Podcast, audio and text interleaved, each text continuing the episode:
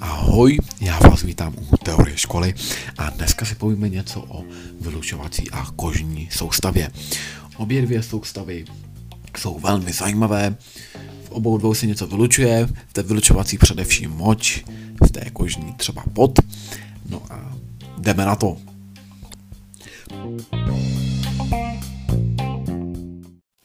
První si povíme něco o vylučovací soustavě. Vylučovací soustava se stává z ledvin, potom z dvou močovodů, které, což jsou trubice dlouhé asi třicet centimetrů a vedou potom moč z ledvin. Ledviny vytvoří moč, potom jsou odvedeny močovody, ty se spojí v močový měchýř, ten je za synfízou neboli sponou stytkou a dále ústí močovou trubicí, ta je už jen dlouhá asi tři až pět centimetrů, můžu to může být patnáct až dvacet centimetrů. A potom, když se teda podíváme na ty ledviny, kde to všechno začíná, tak taková ledvina je samozřejmě obalená v tukovém obalu proti nárazům a zároveň jako nějaká uschvárna tepla a potom dále už bychom tam viděli vazivový obal, no a pod ním bychom našli už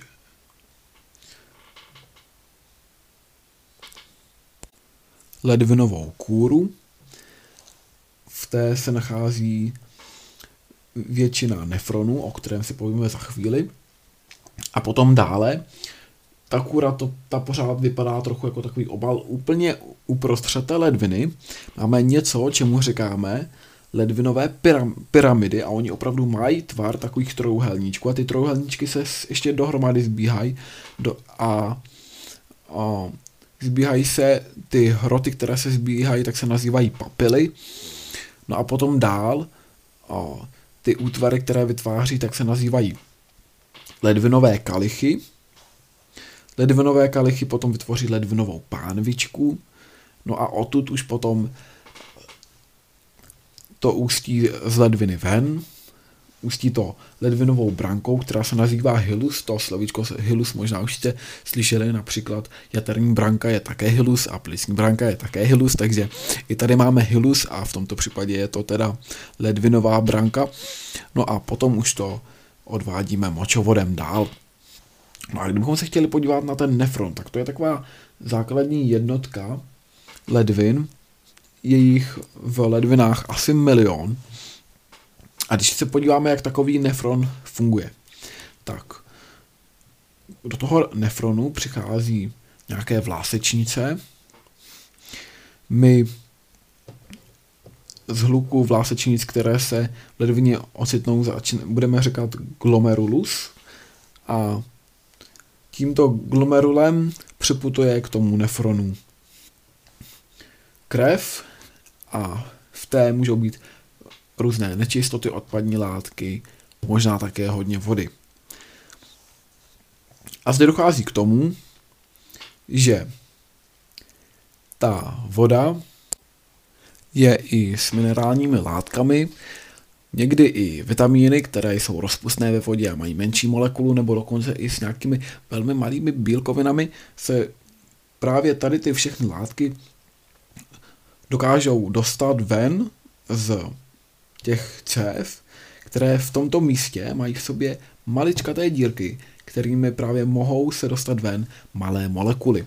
No a oni se dostávají tedy ven z těch cévek a procházejí něčemu, co se nazývá Boumanův váček. Ten Boumanův váček je okolo těchto cévek a dál od něj je odváděn sestupný kanálek prvního řádu. Ten vede vodu i s těmi všemi živinami dolů a postupně se zde všechno ukládá, protože, ty, protože ta voda je opět odváděna zpět cévami, které celý ten sestupný kanálek prvního řádu obalují a odvádí pryč to, co je potřeba. Potom zde máme Henleovu kličku, která již nezasahuje do ledvinové kůry, ale do ledvinové dřeně. Zde je vyšší osmotický tlak, to znamená, že opravdu z té kličky je mnohem více vytlačována ještě ta voda, která se tedy potom vrací zpět do krevního oběhu. A potom tu máme opět něco, co vystupuje nahoru a tomu říkáme vzestupný kanálek druhého řádu a ten potom ústí do většího kanálku, ten se nazývá sběrací kanálek a do tohoto sběracího kanálku ústí mnoho těch vzestupných kanálek, kanálků druhého řádu z mnoha těch nefronů. A potom toto tady vede dále už k těm pyramidám, papilám a dál přes kalichy a přes ledvinou pánvičku je to odváděno močovodem. Kdybychom se tady chtěli podívat ještě podrobněji na tu tvorbu moči, tak tvorba moči začíná filtrací krve. A první tady máme teda tu primární moč, říkáme ji také někdy ultrafiltrát.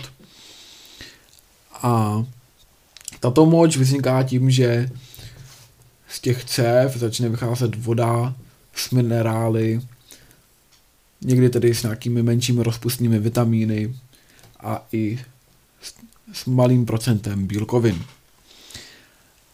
Ve, složením je velmi podobná krevní plazmě a občas se můžete setkat s pojmem exkrece látek. Jedná se o vylučování látek a exkrety jsou produkty metabolismu. Takže zrovna zde ta krev se snaží vyloučit, neboli se snaží o exkreci těch látek z krve. A ta primární moč je opravdu velmi objemná, zhruba se vytvoří sto sedmdesát až dvě stě litrů moči u běžného zdravého člověka za den. No ale potom tu máme tu definitivní moč, té se vytvoří asi jenom jedna celá pět litru denně a to proto, že mnoho z té primární moči se vstřebá okolo, vstřebává se z toho sestupného kanálku prvního řádu, z Henleovy kličky a z vzestupného kanálku druhého řádu. Ta voda se vstřebává především z Henleovy kličky, naopak minerály a vitamíny spíše u sestupného kanálku prvního řádu. No a výsledná moč již putuje sběracím kanálkem dále do ledviny. Ledviny samy o sobě si dokážou vytvářet vlastní hormony. Takové dva nejvýznamnější jsou renin a antidiuretický hormon, neboli ve zkratce A D H. Renin ovlivňuje přítok krve do glomerulů, to znamená do sítě vlásečnic. A to znamená, že pokud chceme, aby se tvořilo hodně moči, tak je potřeba hodně vytvořit toho reninu, který povzbudí ten tok krve, že tam začne téct hodně krve. To ale bohužel není výhra, protože potřebujeme ještě další čas a to, aby se z té krve začala opravdu tvořit ta moč. A k tomu se používá druhý z hormonů, antidiuretický hormon, neboli tedy A D H.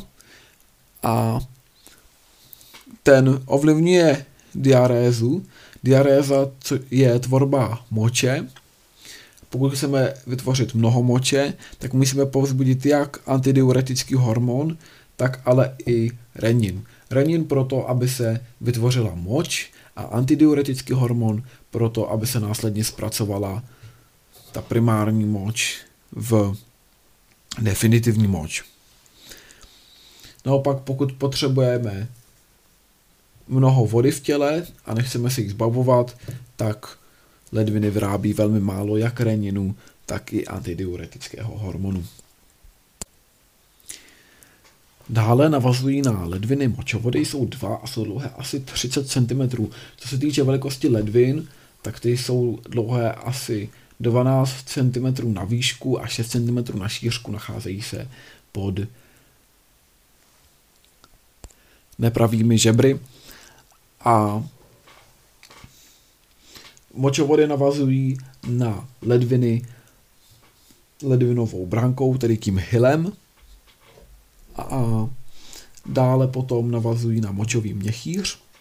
Ten je uchováván za sponou s tytkou.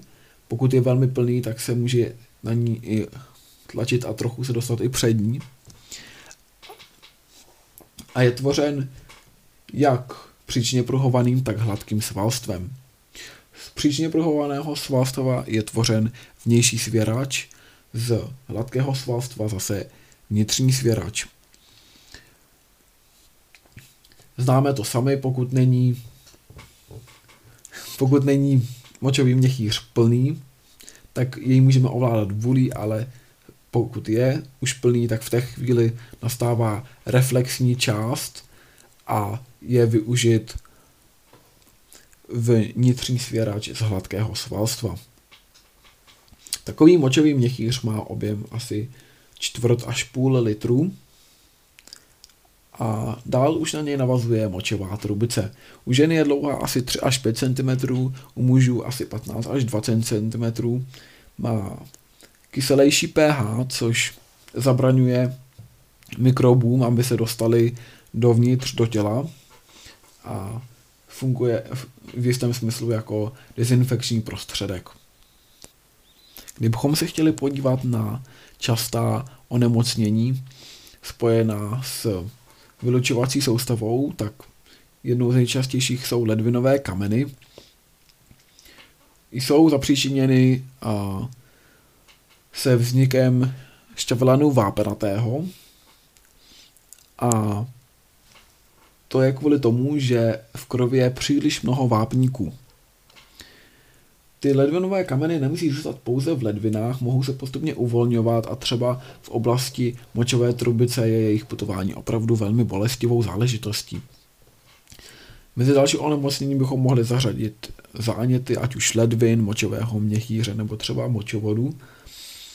A pokud bychom chtěli tedy transplantovat ledviny, pokud nám třeba přestanou fungovat nebo nefungujou, tak můžeme transpla- transplantovat ledvinu, ale ta transplantace funguje tak, že tam dáme ještě třetí ledvinu navíc, to znamená, že ve skutečnosti jsou tam tři ledviny z toho, s tím, že funguje pouze jedna.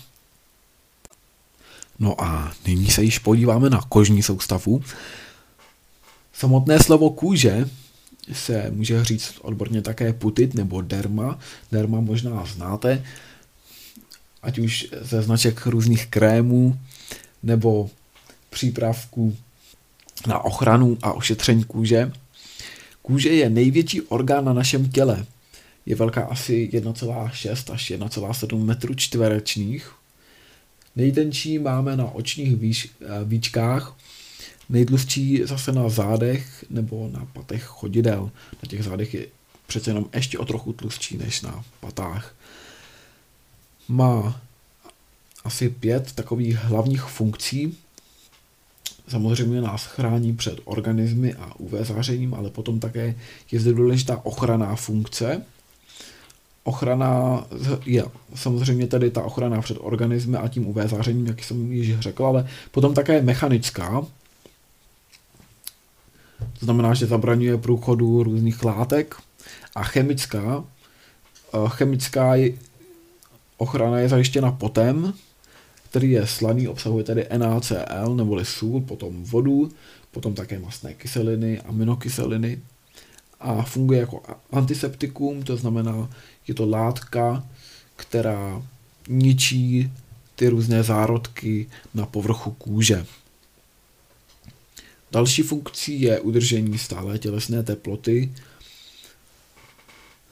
Máme k tomu dva prostředky, pot a síť vlásečnic. Pot umožňuje pouze ochlazení kůže, zejména pokožky, epidermis, a síť vlásečnic je schopná jak ohřívat, tak i ochlazovat pokožku. K ochlazení dochází tím, že část orgánů nebo část například prstů zbělá a je to kvůli tomu, aby se ušetřila energie a zamezilo se tepelným ztrátám, takže postupně můžou zbělávat například prsty, a nebo můžou zčervenat, to naopak krev přitýká do těch vlásečnic a tím, že je v nich více krve, tak potom dochází k ohřátí a máme stálou tělesnou teplotu i v okrajových částech našeho těla. Další funkcí je smyslová funkce. Ta je zajištěná především čtyřmi druhy tělísek, Ruffiniho tělískama, které, které dokáží identifikovat vyšší teplotu, nebo i běžnou teplotu, ale na chlad máme další tělíska, takzvaná Krauseho tělíska. Potom tu máme ještě Meissnerova tělíska, která zase poznají, pokud si na něco šáhneme, jsou to poznávači hmatu. A potom tu máme Vater-Paciniho tělíska, která nejsou ve škáře jako vše, všechna další, tedy jako Ruffiniho, Krauseho a Meissnerova tělíska, ale jsou v podkožním vazivu a poznají, jestli je na kůži vyvíjen nějaký tah nebo tlak, to, nebo tlak. To poznáte například tak, že si můžete pohnout kůží a potom najednou, když cítíte, že ta kůže se hejbe, tak to, ten pocit získáváte díky Vater-Paciniho tělískům. Další funkcí je vylučovací funkce. Vylučovací funkce mají na starost dvoje žlázy, potní žlázy a mazové žlázy. No a potom tu máme vstřebávací funkci, která u zdravé kůže není příliš veliká.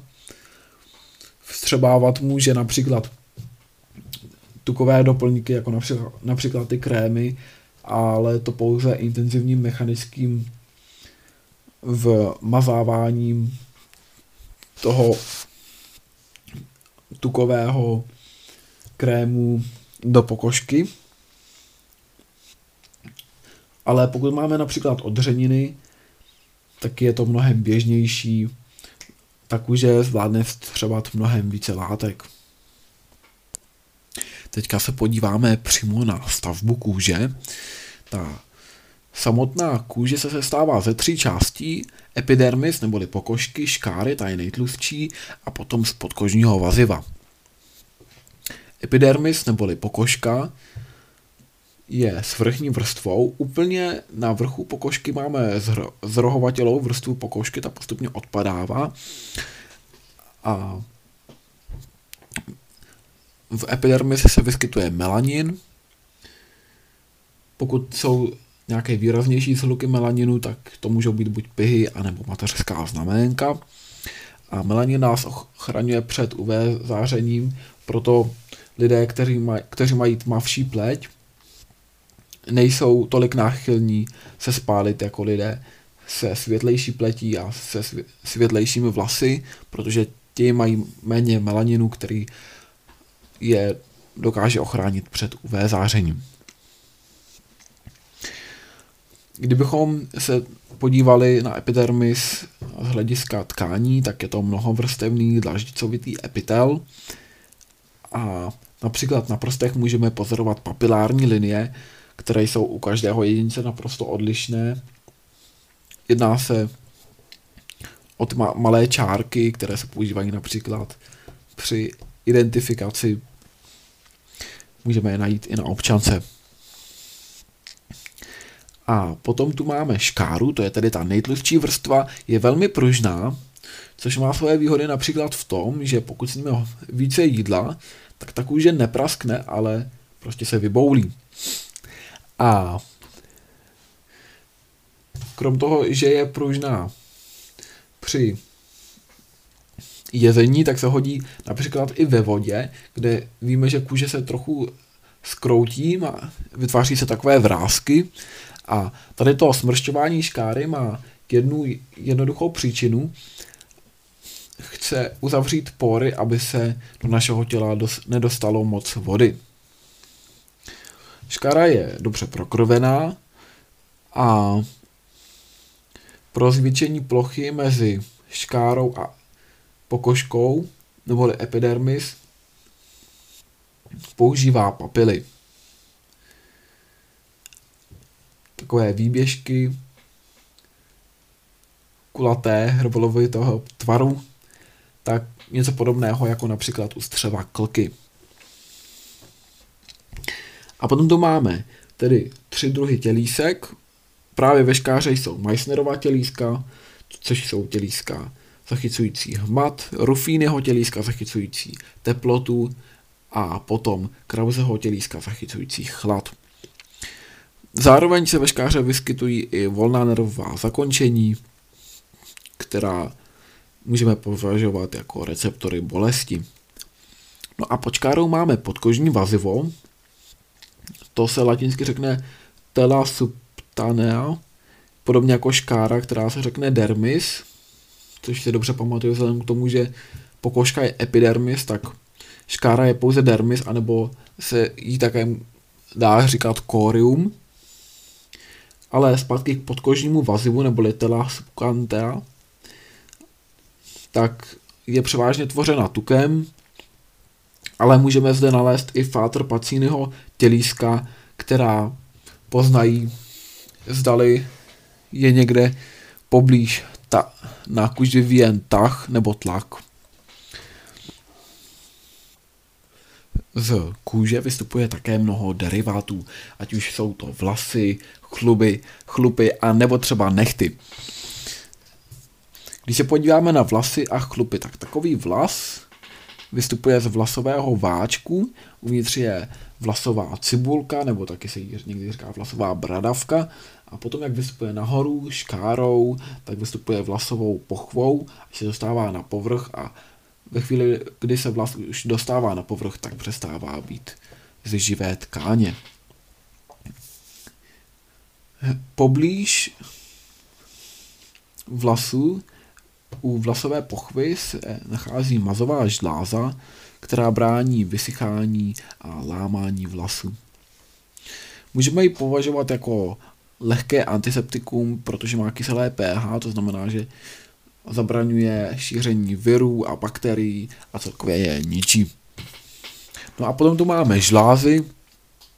Kromě mazové žlázy máme ještě potní žlázu, potní žlázy, máme jich víc, potom máme apokrinní žlázy, neboli také pachové či sexuální žlázy, říká se jim více jmény, a potom tu máme ještě mléčnou žlázu.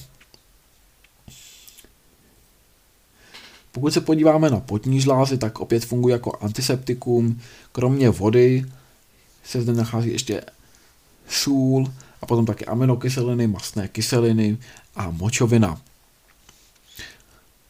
Potní žlázy produkují pot z tkáňového moku, slouží k termoregulaci, k ochlazení a denně se vyprodukuje asi půl až deset litrů.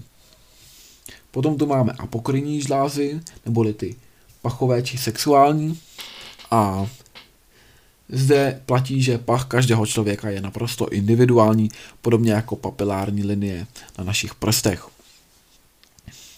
Nejvíce apokrinních žláz se nachází v oblasti konečníků, genitálií či v podpaží. No a potom tu máme mléčnou žlázu, která je největší na našem těle. Překvapivé je, že ji mají nejen ženy, ale i muži. Oboj, jak ženy, tak muži mají založenou, nicméně u mužů se nikdy zcela neprojeví. U žen se začne projevovat v oblasti puberty. A potom z mléčné žlázy dále ústí mlékovody. Já vám moc děkuji za dnešní epizodu, doufám, že se vám líbila, a těším, až se uvidíme příště. Ahoj.